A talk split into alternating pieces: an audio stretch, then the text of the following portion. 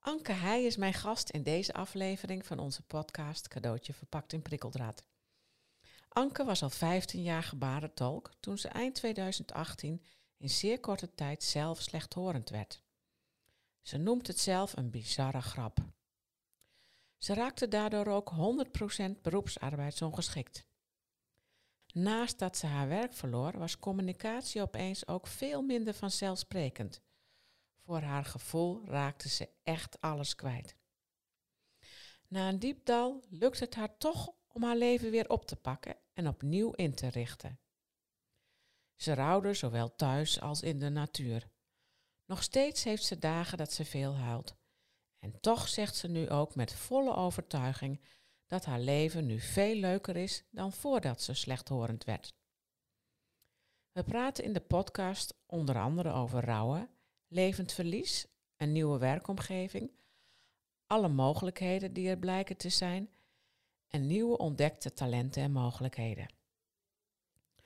Omdat Anke de podcast ook heel graag toegankelijk wil maken voor doven en slechthorenden, is deze podcast ook beschikbaar als video met ondertiteling.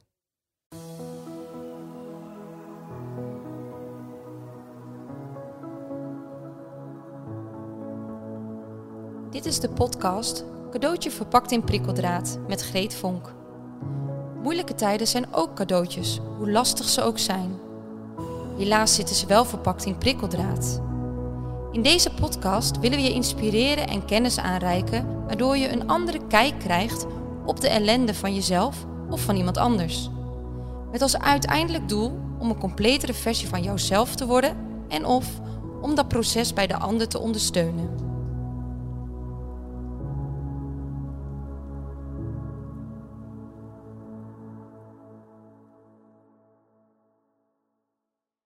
Anke, welkom. Dankjewel. Goedemorgen, Greet. Goedemorgen. Ehm, we zitten hier eh, in jouw huis en dat heeft ook weer een reden. Eh, maar voordat, ik, ehm, voordat we daarop ingaan, wil ik even vertellen eh, hoe het eigenlijk komt dat jij in deze podcast zit. Vind je dat goed? Natuurlijk. Ja. Ik ben heel benieuwd naar jouw verhaal. Nou, het, waarom jij hier zit, is dat jij deed mee aan een eh, workshop van ons. Posttraumatische groei, sterke doorlenden voor coaches, psychologen enzovoort, behandelaren. En wat mij toen in die podcast heel erg opviel, is dat jij al heel snel zei, mijn leven is nu veel mooier dan voordat ik slechthorend werd. En toen dacht ik, wauw, dat is een hele overtuigende uitspraak. Daar wil ik eigenlijk graag meer van weten. En vandaar jouw uitnodiging om mee te gaan doen aan deze podcast. Ehm, nou, jij bent eh, een aantal jaren geleden slechthorend geworden. Zomaar in één keer. Dat klopt. En ehm, nou ja, daar ga je dus over vertellen. En voor de luisteraars thuis, die misschien iemand in de omgeving hebben die ook slechthorend of doof is. Wij ehm, brengen over een paar weken hooguit ook een video-opname van deze podcast uit. Zodat mensen hem ook eh, ondertiteld kunnen bekijken. Nou, jouw verhaal. Waarom zitten we precies hier? Ja.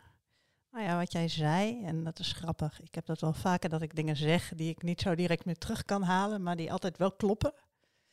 En ehm, nou ja, dat mijn leven eh, mooier geworden is met gehoorverlies. Ehm, dat is een uitspraak die ik natuurlijk eh, op lange termijn doe. Ja. En ehm, dat heeft een heel proces gehad. Maar ik merk dat ik eh, eigenlijk altijd gewoon maar doorholde. En me niet zo bewust was van alles wat ehm, van waarde was in mijn leven. Ik deed iets wat ik ontzettend leuk vond. Een werk eh, echt met passie. Ehm, maar het had ook een zekere vanzelfsprekendheid. Eh, het omgaan met anderen had vaak ook een zekere vanzelfsprekendheid. En doordat ik iets heel belangrijks kwijt ben geraakt in mijn leven, ehm, wat echt heel moeilijk is, eh, niet mooier maken dan het is. Nee, precies. Ehm. want het, is wel, het was wel en het is ook nog steeds soms echt ellendig. Het is soms echt ellendig. Ja. ja. En ik zeg wel eens, en daar komen we straks misschien nog even op, van ik kan alleen maar sterk zijn als ik ook dagen op de grond lig te huilen af en toe. Ja, En eh, het een heb ik nodig om het ander te kunnen. Ehm, maar ik merk dus dat wat mijn gehoorverlies gebracht heeft, is dat ik veel minder me aantrek van wat anderen van me vinden. Want als ik dan toch alles, nou zo voelde het toen hè, uh, ik ben mijn carrière kwijtgeraakt door mijn gehoorverlies. Uh, ja, want jij was, plotseling. jij was gebarentolk hè? Ja, eigenlijk is het een grote grap hè. Ja, eigenlijk. Je bent tolk gebarentaal, en dus je tolkte voor doven en voor slechthorende mensen. En ook voor de horenden natuurlijk, want als ze elkaar taal zouden spreken, heb je helemaal geen tolk nodig. En um, ik wist wel dat mijn gehoor iets achteruit ging, maar daar kon ik prima mee werken. En ineens ontdekte ik dat uh, mijn gehoor, uh, dat ontdekte ik in, tijdens mijn werk, zo ver achteruit gegaan was. Dat is voor mij echt plotseling dat ik door de ondergrens gezakt was en het echt niet meer kon. En doordat ik alles kwijtraakte, zo voelde dat toen echt, ik, ik ben alles kwijt, um, heb ik nu niet zoveel meer te verliezen, voor mijn gevoel. Ik heb alleen nog maar te winnen. Dus ik ben niet zo bang meer voor wat anderen van me denken. Ik heb op een heel ander niveau contacten met mensen. Ik snap ook iets van rouw en verlies, waar we eigenlijk in deze maatschappij het vaak helemaal niet zo over hebben. Want rouw en verlies is ongemakkelijk. Um, terwijl het juist belangrijk is om te luisteren en het te zijn. Um, en um, ik denk door mijn eigen verhaal schrik ik ook niet zo van verhalen. Dus soms weet ik ook dingen te benoemen die de ander nog niet zo goed kan benoemen. Want woorden geven, daar komen we ook nog wel op in deze podcast, is ontzettend belangrijk om uh, het over je proces te kunnen hebben en om je weg weer te kunnen vinden. ik heb nieuwe talenten ontdekt. Uh, ik kan, en dat is wel een heel proces geweest, mijn eigen kwetsbaarheid, want mijn gehoorverlies raakt mij elke dag. Gehoorverlies schuurt, omdat communicatie moeilijker gaat en contact met mensen minder vanzelfsprekend is. Uh, maar toch kan ik mijn eigen kwetsbaarheid inzetten om de wereld mooier te maken en iets voor anderen te doen. En dat vraagt veerkracht, maar het geeft ook zoveel moois terug. Um, dus in dat opzicht denk ik dat uh, mijn wereld echt mooier is geworden. Ook de waardering voor wie me lief is. Het ook uitspreken, niet wachten tot morgen. Weet je, nu is het moment, want je weet niet hoe morgen is. Dus zo. Ja, en dat maakte dat jij die uitspraak deed van, uh, um, ja, mijn leven is eigenlijk mooier dan voordat ik het ja, zeker. En ook veel relaxter naar mezelf toe. Als je toch alles van de een op de andere dag kwijt kan raken. Tenminste, en nu zeg ik niet meer dat is alles, maar dat was toen echt wel zo. Um, dan hoef ik mezelf ook minder verhalen te vertellen. En kan ik veel ontspannender in dingen staan. Want ja, het is toch maar tijdelijk. Ja, ja precies. Hey, en, en, en we begonnen met um, uh, de, de, locatie. Hè? En, en, ja. en, en trouwe podcastluisteraars die weten dat um, ja, dat we heel vaak de gelegenheid bieden om um, aan mensen of ze ook een specifieke locatie de opnames wilden doen. En jij wilde dat graag hier bij jou thuis doen. Ja, jij zei van een plek die uh, belangrijk voor je is. En toen dacht ik, dat is de Fayersheide. En de Fayersheide ligt ten noorden van Almelo. Um, ik ben namelijk na mijn gehoorverlies uh, een natuurgidscursus gaan volgen. En uh, op de heide heb ik uren gehuild en uren gezeten. Uh, en ik mocht daar dieren en planten monitoren. Ik heb een mooi verslag over geschreven. Dus voor mij voelt de Fayes Heide bijna als een soort baarmoeder. Uh, dat is de plek waar ik was als ik me niet lekker voelde en waar ik mezelf weer een beetje terugvond. Maar ja, buiten is niet zo handig met geluid. met alle techniek is ook niet zo handig. Dus toen dacht ik, nou, wat is nou een plek binnen en toen dacht ik, ja, eigenlijk is dat gewoon mijn huis. En uh, ik zeg gewoon mijn huis. Uh, maar misschien is een thuis niet zo gewoon. Voor mij was het echt mijn veilige plek. Um, waar ik me terug kon trekken, waar ik op de grond kon liggen, waar ik uh, mijn talent om te schrijven ontdekt heb, um, waar mijn liefde is. Um, ja, een soort veilige plek uh, waar ik altijd weer terug kon komen als ik de buitenwereld inging en me heel veel veerkracht nodig had. Want met gehoorverlies loop je helaas ook tegen beperkingen aan en tegen gedachten van mensen aan. En beperkingen die door die gedachten ontstaan. Um, ja, dus thuis is voor mij heel belangrijk. tot rust te komen, te zijn. Dan zitten we hier dus goed. We zitten hier hartstikke goed. Mooi. hey, ehm, je hebt al heel veel dingen gezegd eigenlijk. ehm, die, ja, denk ik heel interessant zijn. En, en, en ook lef tonen en moeilijk zijn en weet ik veel. Maar waar het, eh, wat denk ik voor mensen die naar deze podcast luisteren, mooi is om te horen. ehm, ja, hoe heb, hoe heb jij dat gedaan? Dat je, ja, zo, dat je uiteindelijk tot zo'n uitspraak eh, kunt komen. Hè? Want wat je net zei, van het was, ehm, nou ja, je bent alles kwijt. Alles, zo voelde het ook. Ja. En dan toch kom je tot zo'n uitspraak. Nou, je gaf net al aan, hè, op de heide. eh, veel gehuild, eh, geschreven. Ja. Ehm, maar hoe kan je iets zeggen over jouw proces? Ja. Ik heb hierover nagedacht, want deze vraag die hield mij natuurlijk ook bezig. Van, ja, deze podcast die komt eraan, wat ga ik daarover vertellen? En toen dacht ik, het hoe bestaat niet. Want dan zou je een soort boekje moeten hebben. En als ik het zou kunnen schrijven, zou ik het graag doen. Van nou, eh, je maakt iets heel heftigs mee en dan ga je dit en dat doen. En dan wordt het mooi. Nee, dat is er niet. Eh, dat is er inderdaad. niet. Nee. Dus het hoe bestaat uit hele kleine stapjes. Heel veel kleine stapjes. Maar wel denk ik, en eh, mensen die mij goed kennen noemen mij soms wat eigenwijs en tegendraads. Ehm, ik zie dat als positief. Met de overtuiging dat. eh, en die kwam na een paar maanden, dus ik zal zo de eerste paar maanden even doornemen. Maar de overtuiging dat ik iets te kiezen heb. Ik heb te kiezen hoe ik om wil gaan met wat mij gebeurd is. Eh, wat ik liever niet had meegemaakt. Voor mij was het echt volstrekt ondenkbaar wat er gebeurde. Tolk gebarentaal. En in een tolkopdracht merk ik, ik versta het allemaal niet goed. Laten onderzoeken. En dan blijkt dat ik met name rechts een, eh, best wel een stuk van mijn gehoor kwijt ben. Links een beetje. Ik was 39. Ineens was mijn toekomst leeg. Want ja, dan word je, ga je de molen in. Hè. Ik was ZZP'er, was verzekerd. Volledig beroepsarbeidsongeschikt, zoals dat dan zo mooi heet. Dus dan krijg je een rapport en dan denk je, dit gaat niet over mij. Ik weet niet over wie dit rapport wel gaat, maar zeker niet over mij. Eh, maar de uitslag was 100% beroepsarbeidsongeschikt. Dus als een verzekeraar dat vindt, dan is er toch echt wel wat aan de hand. Mm. En ehm, toen heb ik op een gegeven moment een besluit moeten nemen, wie wil ik in mijn eigen verhaal zijn? Wil ik zeggen, dit is me overkomen, dit is vreselijk, eh, het wordt nooit meer wat? Of neem ik het besluit, ook al weet ik nog niet hoe, want heel veel besluiten heb je geen hoe bij. Ehm, ik ga de held worden in mijn eigen verhaal. Ik ga mijn verhaal er schrijven en kijken wat ik hiervan kan leren. Want ik wil niet leven vanuit slachtoffer zijn. En ik heb af en toe teksten die dan zo langskomen, eh, die dan helpen. En een van de teksten die toen langskwam was van Tim Akkerman. Hij heeft een nummer geschreven dat heet Winnen. En eh, hij zegt, eh, ik vertaal het even in het Nederlands. Er is een start en een einde. Het is geen gegeven. Uh, maar ik ben een winnaar.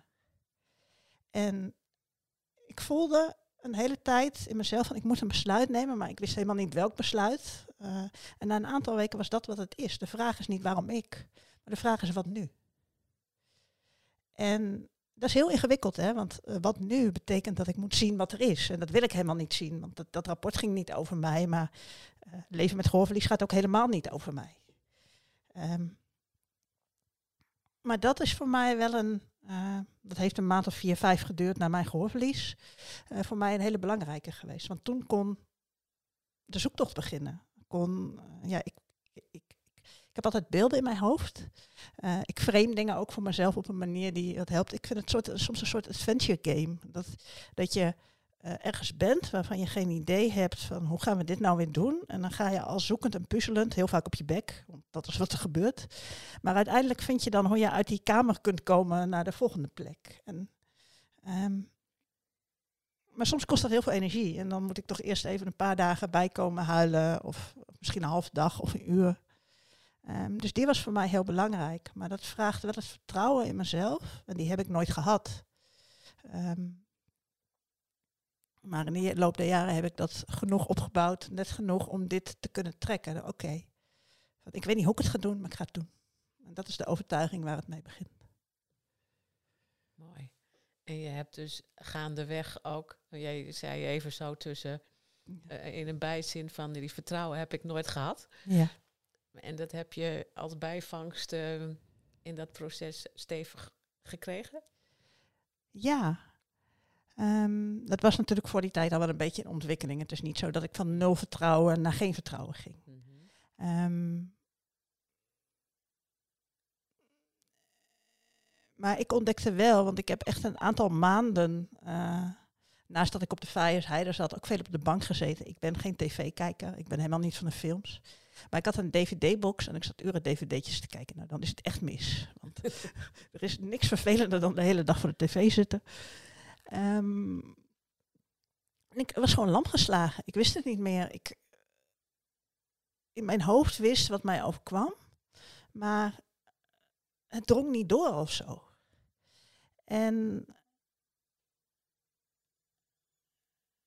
nou ja, dan gaat het eigenlijk uur na uur voorbij en dag na dag voorbij. En rouwarbeid is echt knijterhard werken. Dat is niet alleen overdag, maar dat gaat ook s'nachts. Uh, ik slaap altijd goed, nog steeds, bijna altijd. Um, maar ik zag er tegenop om te gaan slapen, want ik droomde ontzettend. Ik verwerkte alles s'nachts. En overdag ging ik dan op de bank en ging wel naar buiten, deed af en toe wat vrijwilligerswerk. Vogelhuisjes timmeren bij het uh, Instituut voor Natuureducatie. Heb je weinig gehoor voor nodig. Je hoort het toch niet met al dat getimmer en gedoe. Um, en toen kwam dat moment waar ik het net over had, dat ik voelde van, ik moet een keuze maken. Het is net alsof er iemand riep, je moet een keuze maken. En toen dacht ik, ik heb geen keuze, want als ik ga kiezen, word ik weer horend. Goedhorend. Mm. Ik hoor nu natuurlijk nog wel wat. Het is niet dat ik doof ben. Um, maar ja, dat was natuurlijk nogal een stomme gedachte, want die keuze kon ik wel uh, maken, maar daar ging het niet mee gebeuren. Die optie, die, die optie had je niet. Die optie was er niet. Um, en ik had een vak wat ik fantastisch leuk vond. Dus als ik kon kiezen, dan was het heel simpel. Uh, goede oren erin, uh, ik word weer tolk en niks aan de hand. Het rapport ging toch niet over mij, dus dan gaan we weer verder waar we gebleven waren. Dus ik had een andere keuze te maken. En nou ja, na een aantal weken viel ineens in. Dat voelde ik toen ook in mijn hele lijf. Ik weet nog dat ik helemaal ging tintelen. Oké, ik ben niet het slachtoffer, ik word de held van mijn eigen verhaal. En toen had ik nog steeds huildagen. Die heb ik nog steeds ook af en toe. Um, en ik weet niet hoe ik het ga doen, maar ik ga het, ik ga het doen. En toen heb ik dingen uh, dus opnieuw verwoord voor mezelf. Oké, dan maak ik er uh, op de momenten dat het lukt ook een soort spel van. Kijken hoe, hoe gaan we dit doen. Want dan sta ik er buiten en dan zit ik er niet zo in. En uh, dat helpt. Dat zegt niet dat het makkelijk wordt, hè? Maar nee. je moet er wel een vorm vinden die het uh, die helpt om telkens weer die stap te zetten en telkens weer de veelkracht te vinden. En als ik dan kijk hoe ver ik nu ben gekomen, uh, veel verder dan ik ooit had gedacht. Want ik dacht alleen maar toen ik op de bank kwam te zitten, wat moet je met iemand met gehoorverlies? Ik doe er niet meer toe. Ik kom buiten de maatschappij te staan. Um, ik ga nooit meer aan het werk. Want ja, wat, wat, wat heb je nou aan zo'n slechthorend mens? Uh, dat, dat is echt het enige wat ik kon denken. Um, het is een soort van vernauwing eigenlijk, hè? Ja. staat er dan. Dat klopt. Ja. Tot, uh, nou ja, ik heb af en toe van die invallen. Ik op een dag in een flits had, oké, okay, maar ik sta alleen maar aan de zijlijn als ik me er zelf daar neerzet. Maar hoe ik mezelf er binnen ga zetten, dus wel die maatschappij intrek, dat weet ik nog niet. En achteraf is het natuurlijk, het zit in mijn hoofd. Want ik weet nu dat, uh, dat uh, voor heel veel anderen uh, die om mij heen zitten, die helemaal niet zo naar mij kijken. Maar dat is wel het beeld wat ik had. Ja, nou ja, de, maar zo voelt het natuurlijk ook. Je, je, je hebt ja, echt iets verloren. Ja. Waardoor je ook anders in de maatschappij uh, komt te staan. Klopt. En, en ook hoe mensen op je reageren enzovoort enzovoort. Ik herinner me ja. nog toen jij, um, jij, jij uh, nam met mij contact op of je mee mocht doen aan die uh, workshop. Mm -hmm. Maar dat je dan graag gebruik wilde maken van uh, schrijftolken. En, en, en toen vroeg jij of dat goed was. Ja, dat klopt. En toen dacht ik, ja, dat hoef je toch niet te vragen. Tuurlijk is dat goed. Ja.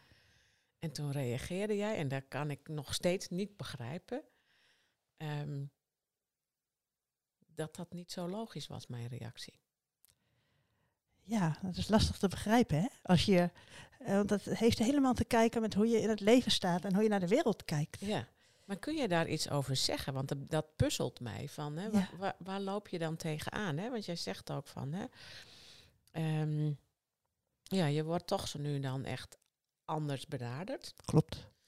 En maar wat zijn dan eh, reacties van mensen op zo'n soort vraag waarvan, nou, ik kan dat werkelijk niet begrijpen, maar Ja. het is denk ik fijn om, om dat aan mensen te laten weten, ook hoe dat overkomt bij jou en ook Ja. ehm, ja, hoe het anders zou kunnen. Ja. Ehm, nou ja, eerst natuurlijk een schrijftolk. Wat is het? Dat, daar beginnen we dan misschien even mee. Een schrijftolk, en die zal straks ook de ondertiteling voor deze podcast regelen, die typt op spreeksnelheid alles uit wat er gezegd wordt. Dus je krijgt eigenlijk een soort live ondertiteling. En ik vroeg jou om een schrijftolk, want ik ben zelf niet zo van de schrijftolken, omdat het online was. En je kunt bij online, kun je dus heel makkelijk live ondertiteling krijgen. Dus dat is fijn. Ik zet op locatie vaak liever een tolk met gebaren in. Maar heel vaak zet ik gewoon geen tolk in. Want op gehoor en met hulpapparatuur kan ik best een heel eind komen. Dus ik doe dat eh, als ik denk ik ben moe. Ik wil energie besparen. Eh, want ik versta het wel, maar dan moet ik een halve dag bijkomen. Want luisteren is inspannend. Inspannender dan als je goed hoort. Ook in een rustige omgeving. Altijd. Ehm, en wat er gebeurt, dat is echt, dat is een beetje het verhaal in de rolstoel kennen we eigenlijk allemaal wel, hè? Eh, je loopt met iemand in een rolstoel en degene achter de rolstoel wordt aangesproken en degene in die rolstoel niet. Als ik gewoon meedoe en eventueel met mijn hulpapparatuur, ik heb externe microfoons die ik op tafel kan zetten, zodat het geluid rechtstreeks naar mijn hoortoestellen komt. Is dat eigenlijk altijd wel goed? Dan is er niet zoveel aan de hand. Want dan doe ik gewoon mee. Nou ja, en dan heb ik, dan heb ik een, een kastje op tafel staan en dat is het. Maar wat er dus gebeurt als ik vraag om een tolk mee te nemen, eh, wat ik vooral doe als een situatie heel groot is, veel omgevingsgeluid, mensen door elkaar heen lopen, dan gaan mensen daar iets van vinden. Want daar is een mens, want een tolk is een mens, het is geen blinde geleider, stok, het is geen rolstoel. En als er een extra mens meekomt, dan zijn er mensen die zich ongemakkelijk gaan voelen. Ehm, en dan krijg ik dus situaties dat ik, eh, de meest extreme die ik mee heb gemaakt was met de opleiding die ik volg, dat dan tegen mij gezegd wordt, eh, ik wil niet dat je een tolk meeneemt. En eh, ik ken heel veel slechthorende mensen die geen aandacht vragen voor wat ze nodig hebben. Mijn werk is juist, ik werk onder andere als communicatietrainer, om mensen te helpen te ontdekken wat ze nodig hebben in de communicatie. Dus dat is eigenlijk wel het humoristische. Maar de meest slechthorende vragen niet. Dus jij, ik, ga je, ik kan jou in contact brengen met andere slechthorenden die jou kunnen leren hoe je het zonder tolk kan doen. En toen dacht ik, hè? En de kunst is, dat probeer ik dan, eh, om niet in mijn eigen emotie te schieten. De dalen in Zuid-Limburg zijn zo diep omdat ik ze er helemaal uitgestampt heb. Ik was zo boos. Eh, maar om dan daaruit te stappen en dan op die momenten eh, proberen uit te vinden, waar zit het hem nou in? En, want als ik dat weet, kan ik proberen dat beeld bij te stellen. Want het gaat altijd over denkbeelden. En dan blijkt dat het vaak gaat over angst. Het gewoon niet weten. En natuurlijk, een tolk geeft een iets andere dynamiek in de situatie. Maar voor heel veel mensen is dat geen enkel issue. Ik, ik Eh. vergelijk het een beetje met een. eh, ehm, ja, je bent gewoon toeschouwer, maar je hebt verder geen, geen invloed of zo, hè? Ja. En een tolk heeft een beroepscode inderdaad, dus die gaat Ja. niet stiekem naar buiten toe vertellen. Ehm, maar sommige mensen hebben daar zo'n vast beeld van. Ehm, ik heb deze week meegemaakt, ik was gevraagd, een grote grap dit. Ik had een lezing gegeven, ergens, over onder andere mijn gehoorverlies. En dat was bij een eh, netwerkgroep, waar je op uitnodiging lid van kunt worden. En ik kreeg dus maanden later een uitnodiging om lid te worden. En er was een vergadering geweest over of ik mijn hulpapparatuur mocht gebruiken. Jezus. En in die vergadering was besloten dat dat mocht. Wauw. Dus ik, geweldig. En die netwerkgroep doet etentjes en zo. Maar etentjes is veel rumoer. Dus dat zijn de momenten waarop ik eh, het soms wel versta, maar echt heel hard moet werken. En dan ben ik daarna moet ik echt heel lang bijkomen. Dus ik had bij die uitnodiging gevraagd: eh, mag ik een tolk meenemen in voorkomende gevallen? Want zo'n lezing die volg ik vaak wel met hulpapparatuur. Maar zo'n etentje, dat is gewoon eh, is voor mij echt helft job. Ehm, en daar was over vergaderd en het mocht niet. Jeetje, Mina. Of ik alsjeblieft wel wilde komen, want ik ben een waardevolle aanvulling voor de groep, mijn persoonlijkheid, en, eh, maar dan zonder tolk. En ik heb afgelopen maandag heb ik opgebeld naar de voorzitter. Ik denk dat soort dingen, ik kan nog bellen, dus dat moet ik mijn telefonisch doen. En ik heb gezegd dat ik afzie van het lidmaatschap. En dat ik oprecht hoop dat er inclusie ontstaat. Dus dat had ik nooit toen ik goedhorend was. Dat mensen iets vonden van mijn aanwezigheid. En nu is het, als ik die tolk meeneem, vinden mensen het of heel goed. Het gebeurt heel zelden dat het neutraal is. En uh, soms vinden ze het gewoon niet goed. Het is net of je dan een soort van verantwoordelijkheid af moet leggen of zo, hè? Ja. Ja. En ik denk dus ook heel bewust na over wanneer zet ik die tolk wel in en wanneer niet. Want ik weet gewoon, als ik het wel doe, ontstaat er een hele andere dynamiek. Maar dat is hoe wij, en dat is de maatschappij waarin wij leven en hoe wij met kwetsbaarheid en beperking omgaan.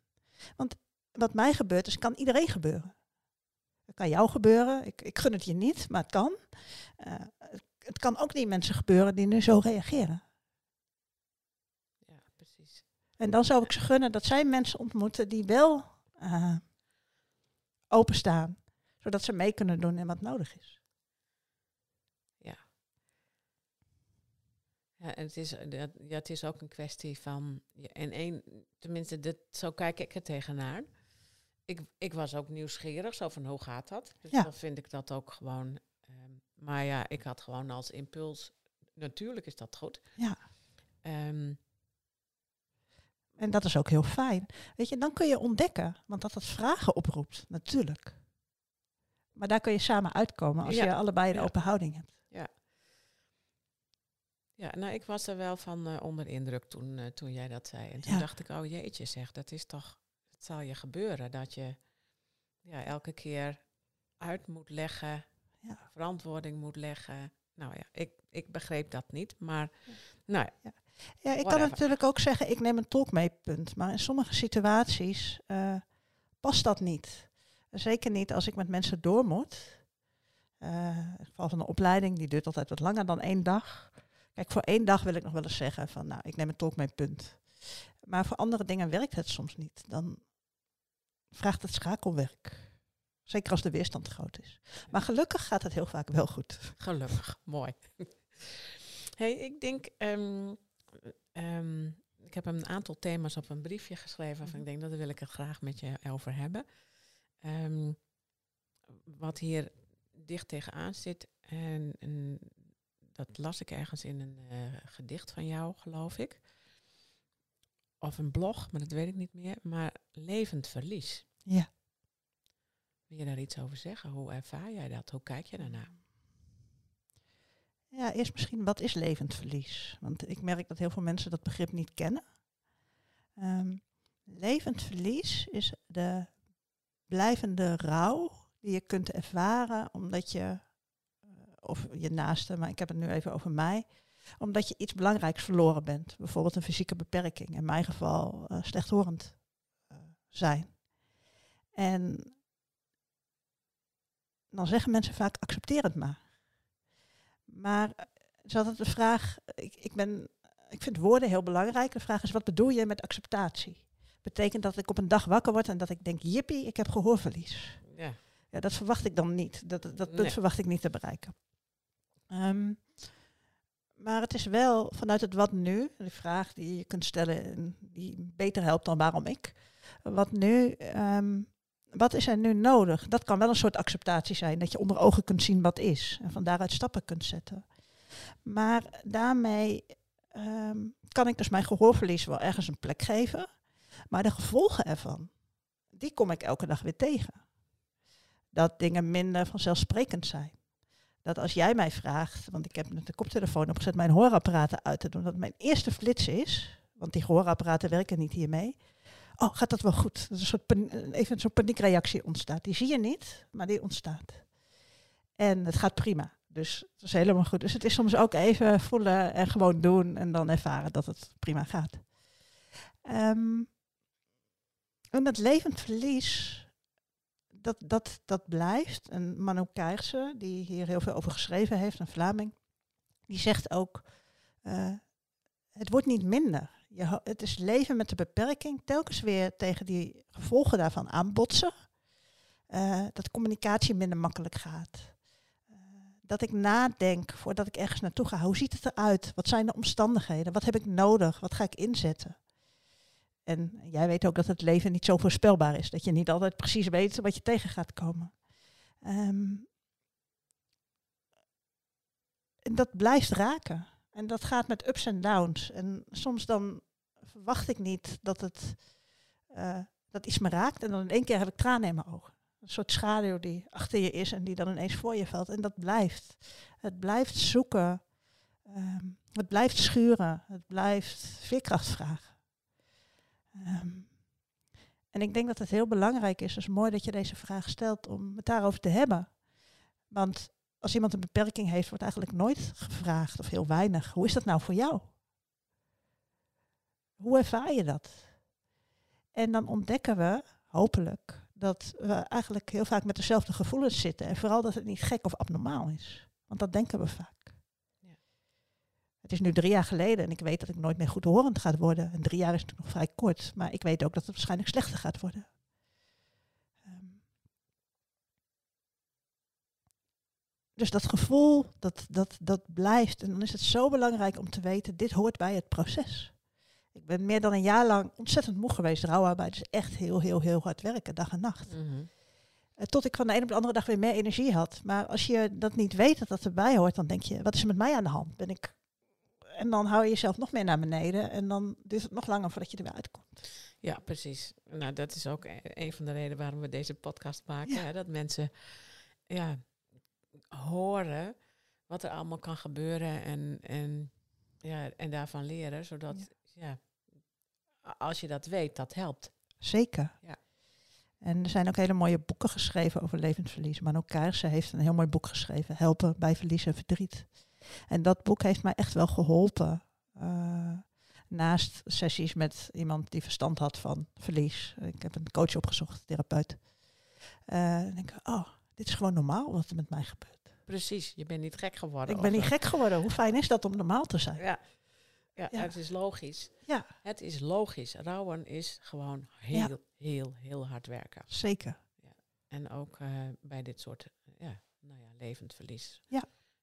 En, ehm, en dat geldt bij slechthorendheid, maar ook bij heel veel andere dingen. Hè. Mensen die, nou ja, die bijvoorbeeld kanker gehad hebben en daarna heel veel vermoeidheid hebben. Ja. Nou ja, da- dat, dat en zo zijn er ellen veel voorbeelden van. Ja. Ja. Het is ook een universeel iets. Het Ja. is niet, het is bij alles wat je. eh, ik zeg altijd, je verlies van je dromen en van je verlangens. Dan kan een levensverlies ontstaan. En dat kan van alles zijn. Ja. En wat wel, wat wel mooi is, is dat ondanks dat ver- levend verlies, hè, wat je nog steeds tegenaan loopt, Zeker. en dat zal ook zo blijven, heb jij toch het idee dat het leven mooier is. Ja. Dat is toch wel een, een, een, een bijzondere paradox eigenlijk. Hè? Eh, gek hè? Ja. Ja. ja, nou dat is natuurlijk eigenlijk een, ook een ja, prachtig voorbeeld van posttraumatische groei. ja. Hoe kijk jij daarna in, in, in jouw eigen voorbeeld, in jouw eigen situatie? Ehm, ik noem het voor mezelf. Ik zei, ik heb ontdekt dat ik kon schrijven. Ergens wist ik dat wel, maar ik deed het gewoon niet. Ik noem dat voor mezelf tussen liefde en verdriet. En, want verdriet is namelijk de keerzijde van de liefde. Want je kunt alleen maar verdriet hebben omdat waar je van houdt. Je hebt nooit verdriet om dingen die gebeurd zijn. Of dingen waar je niet van hield. Je hebt altijd verdriet om dingen die niet gebeurd zijn die belangrijk voor je waren. En dus voor mij is dat een soort ehm twee-eenheid. Het zijn eigenlijk de keerzijdes van dezelfde medaille. Eh, maar voordat ik daar kwam, want voor mij was zeker in het begin het verdriet was zo overweldigend dat ik daar niet, ik kon het niet eens vasthouden, ik kon er niet eens in de buurt komen. Ehm, heb ik moeten leren om, ik heb daar een haptotherapeut voor ingezet. Uh, die heeft mij echt geholpen om contact met mijn lijf te maken en te voelen dat beide aanwezig kan zijn. En dat ik mezelf kan dragen in wat, ook, wat er ook is. Want wat ik deed was het verdriet eruit knallen. Eh, een snoetje. Verdriet eruit knallen en uh, dan uh, de leuke dingen. Maar ja, alles wat je onder water probeert te houden. Dat, uiteindelijk als die deksel die, die ploft ja, eraf. Vroeg of laat gaat, wil het eruit. En dat kost ontzettend veel energie. Ja, ook dat nog. Um, dus voor mij is het een soort twee-eenheid. En wat voor mij een heel belangrijk moment was. Um, ik heb een hartritueel gedaan met een keramieke hart. En ik zal hem even pakken. Ik heb hem hier liggen.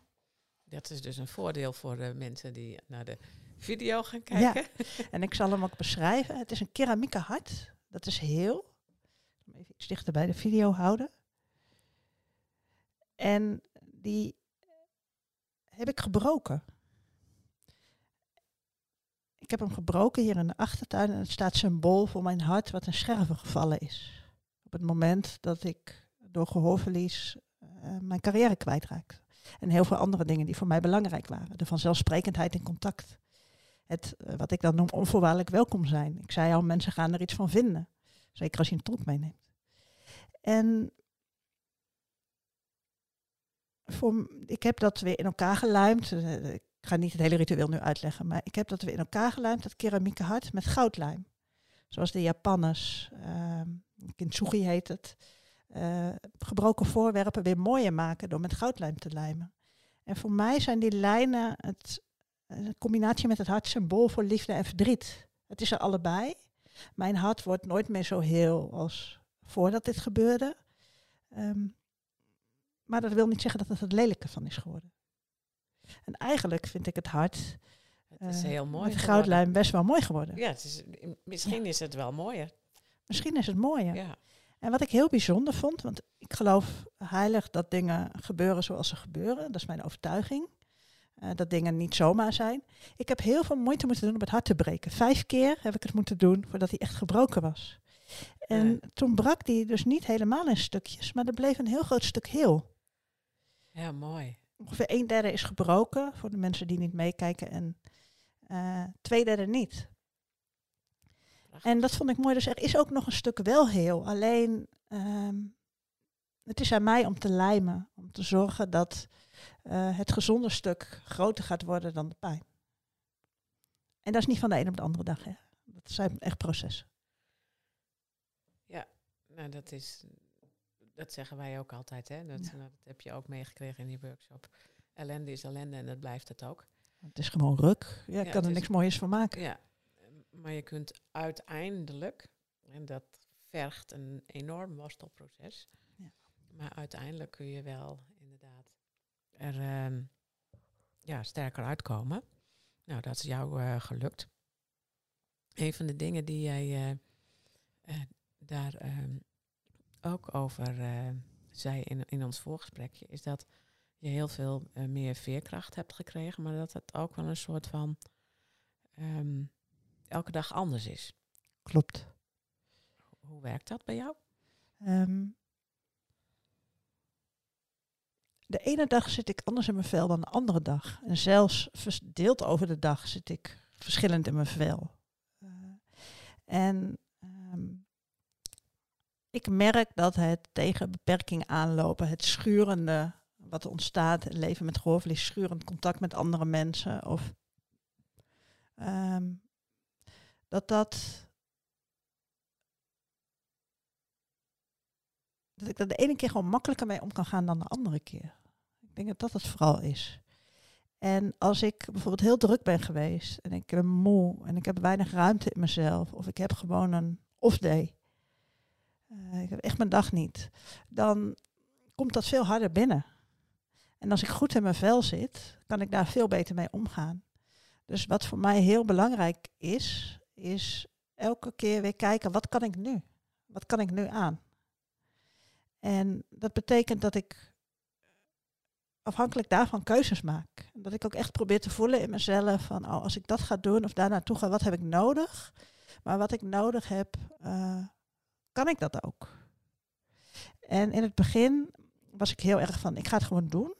Maar ik merkte dan, als ik bijvoorbeeld dat ik een keer een tolk meenam of ergens zonder tolk naartoe ging, waar ik gewoon echt heel hard moest werken om het te verstaan, dat ik soms twee, drie dagen bij moest komen. Want dan deed ik het eerst. Ik ben altijd wel van het doen. En dan uh, betaalde ik daarna met een aantal dagen bijkomtijd. Ja. En het is levenskunst en daar word ik steeds beter in. Uh, en ik ga ook nog wel op mijn snuffet. Uh, omdat steeds vanuit ja, compassie, vanuit liefde daarin naar mezelf te kijken en rekening te houden. Mezelf niet de hele tijd van die klif af te duwen. maar wel te kijken wat, wat is haalbaar voor vandaag wel, wel grappig vind eigenlijk, dit proces, als je dat zo beschrijft. Of grappig, ik weet niet of het, dat het goede woord is, wat bijzonder is. Als je het proces beschrijft, dan toen dacht ik, ja, dit soort uh, manieren van met jezelf, met je energie omgaan. Um, het zou go een goed idee zijn als iedereen dat altijd zou doen. Um, maar bij jou gaat het onder het vergrootglas, hè? Want, want eh, het wordt, hè, als jij iets over je grenzen gaat, dan, ja, dan is het ook meteen uh, goed mis. En als iemand anders over zegt, kun je, kun je dat, dit proces ook vergelijken met voordat je slechthorend werd? Nou ja, ik ben nooit zo heel lief geweest voor mezelf. Want ik vond altijd dat ik van alles moest van alles moest kunnen. En, uh, stiekem vind ik dat natuurlijk nog wel, want ik wil het liefst gewoon doen wat ik wil. En um,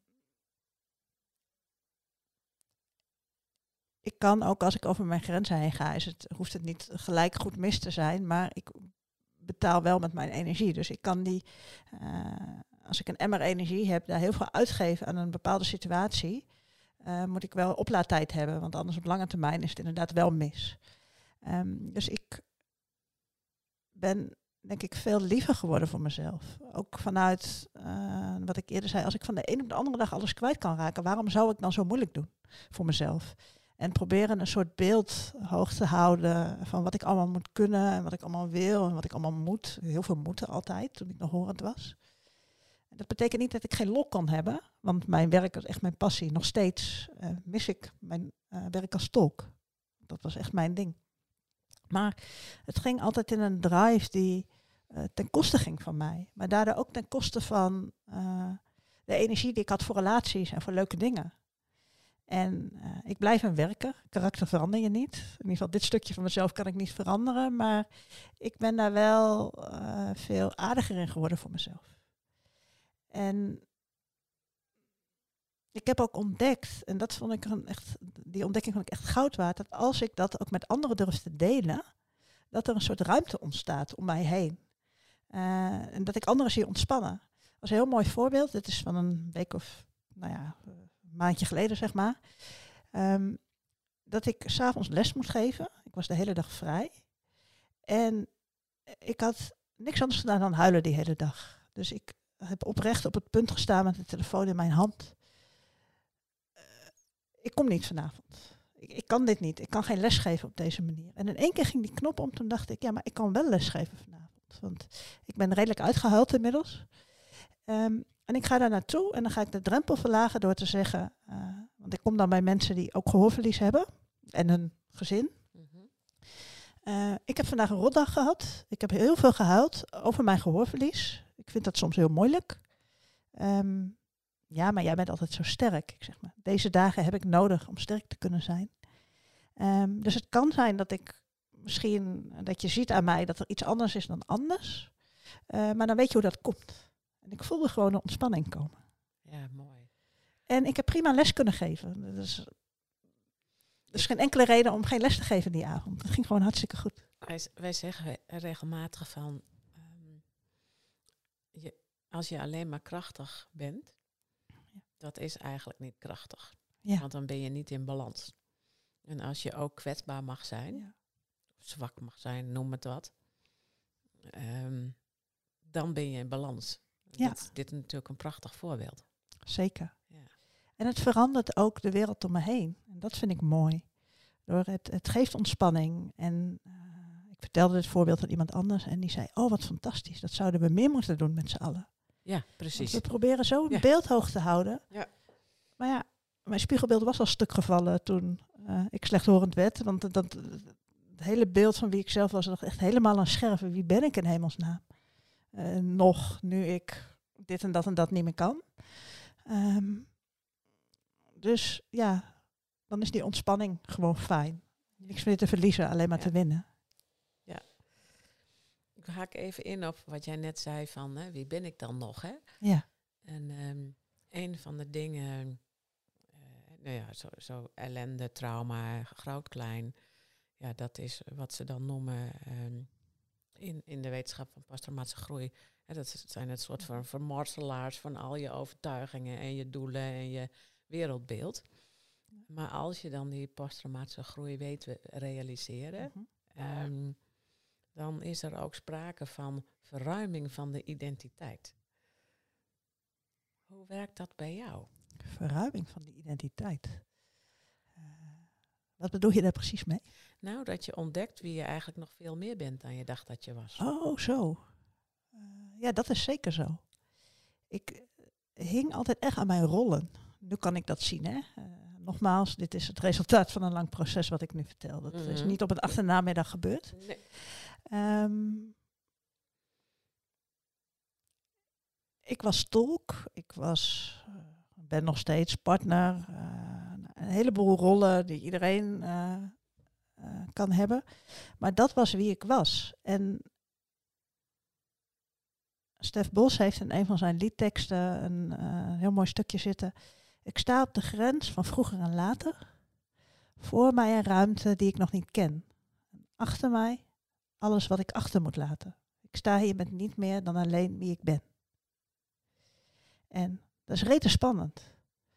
Ehm, Mooie tekst ook trouwens. een hele mooie tekst. Oh. Die heb ik, ik heb het nummer vaak geluisterd met Mm. tranen over mijn wangen. Het lied van Lot.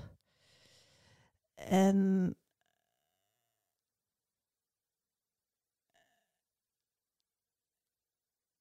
dan is er eigenlijk het, het niets van, ja, wat ben ik dan? En nu heb ik weer, ehm, ik werk als communicatietrainer, dan heb je het over maatschappelijk. Wie ben ik dan maatschappelijk? Eh, ik heb kunst van het mogelijke opgezet, mijn bedrijf, training en advies bij gehoorverlies. Ehm, en dan komt die vraag wel eens, wie ben je? En dan denk ik, ik heb geen flauw idee. Ik weet het niet. Misschien ben ik wel al die rollen en ben ik al die dingen die ik ontdek. En eh, brengt het leven ruimte om al die verschillende kanten van mezelf te ontdekken. Ehm, maar dat is niet een vaststaand ding.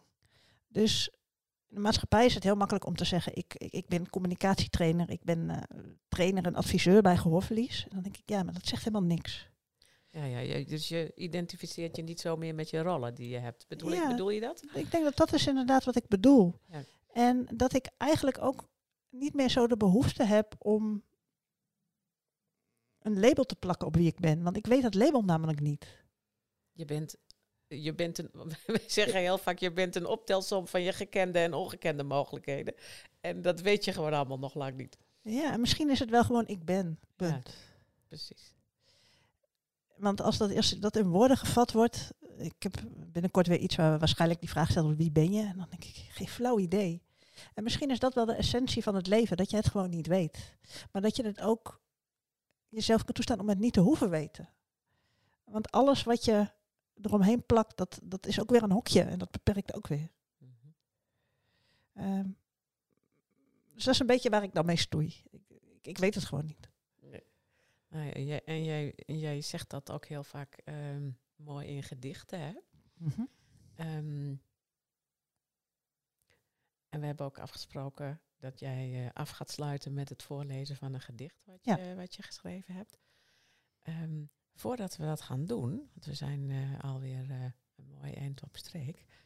Zijn er nog dingen waarvan je denkt, ja, dat moeten mensen echt weten over dit Ah. proces of over mij of over, over slechthorendheid?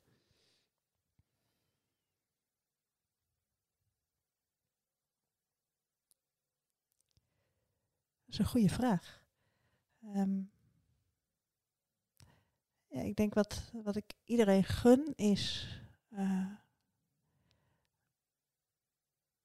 ontdek wat je nodig hebt.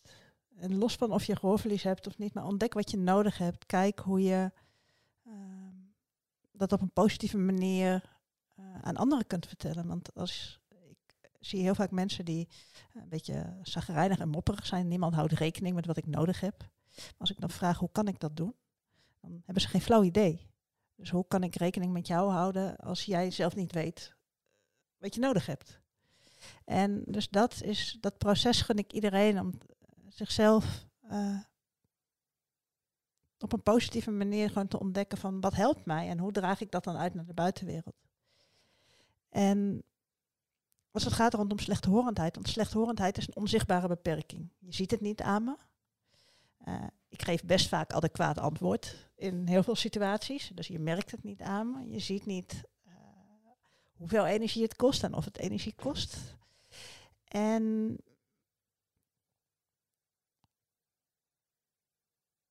slechthorendheid gaat over uh, energiebalans. Want het is een soort ongemerkt lek wat telkens ontstaat.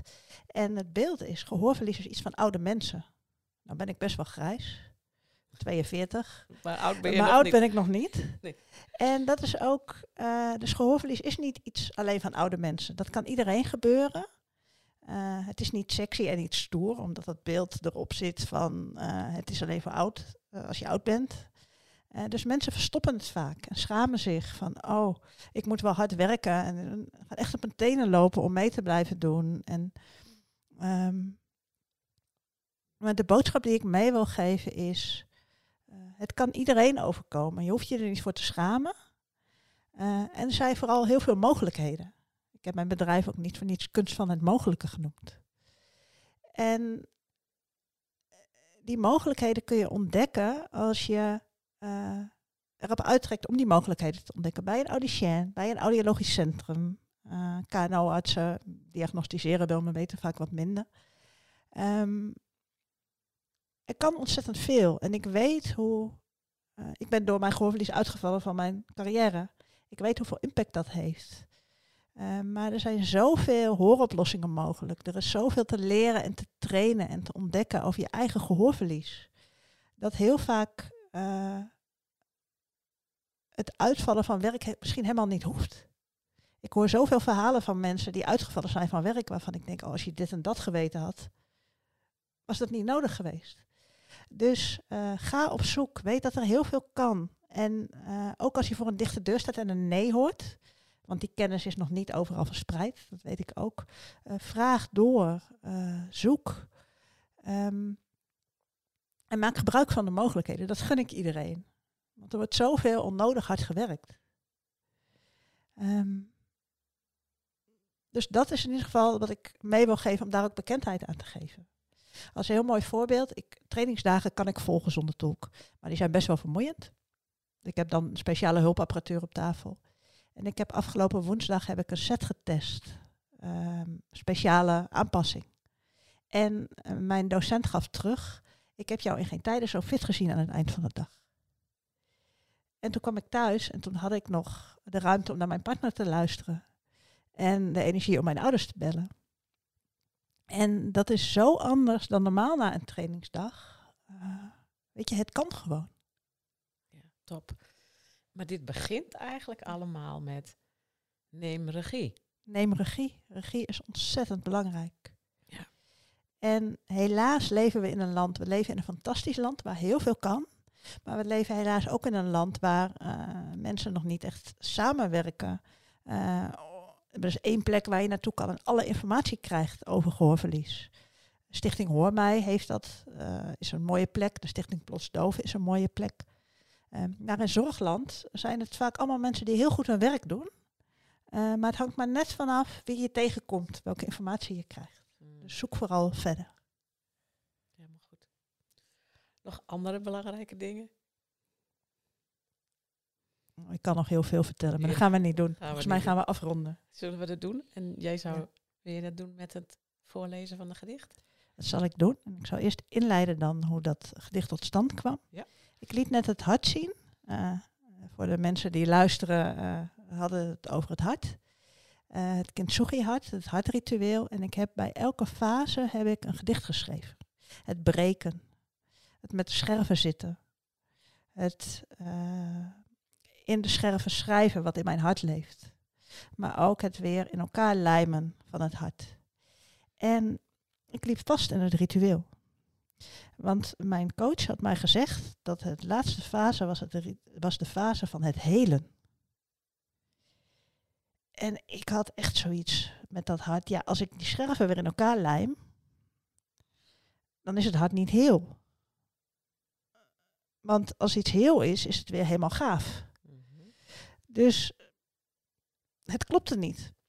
En wat ik gedaan heb, is dat hart heel technisch in elkaar gelijmd. Want nou ja, een beetje lijm, een beetje goudpoeder, uh, kwastje en plakken.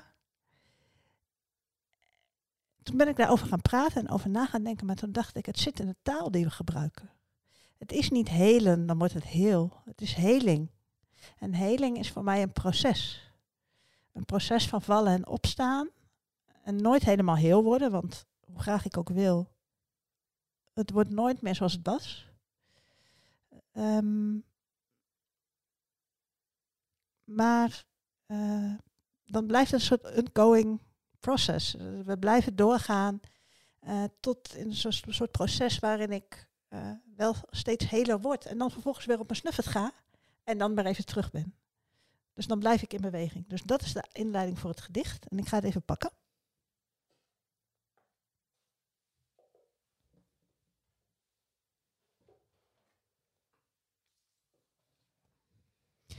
Ik heb het gedicht genoemd Toevluchtsoord. Wat is helen? Een woord. Een wereld erachter. Denkbeelden, verwachtingen, patronen. En ik? Ik weet het niet. Lijmen van het hart. Goudlijm maken, scherven lijmen, tot een geheel. Maar wat is heel? Als het niet heel voelt? Wat is heel dan? Heden. Als je iets heelt, wordt het heel. Heling. Een proces van heler worden.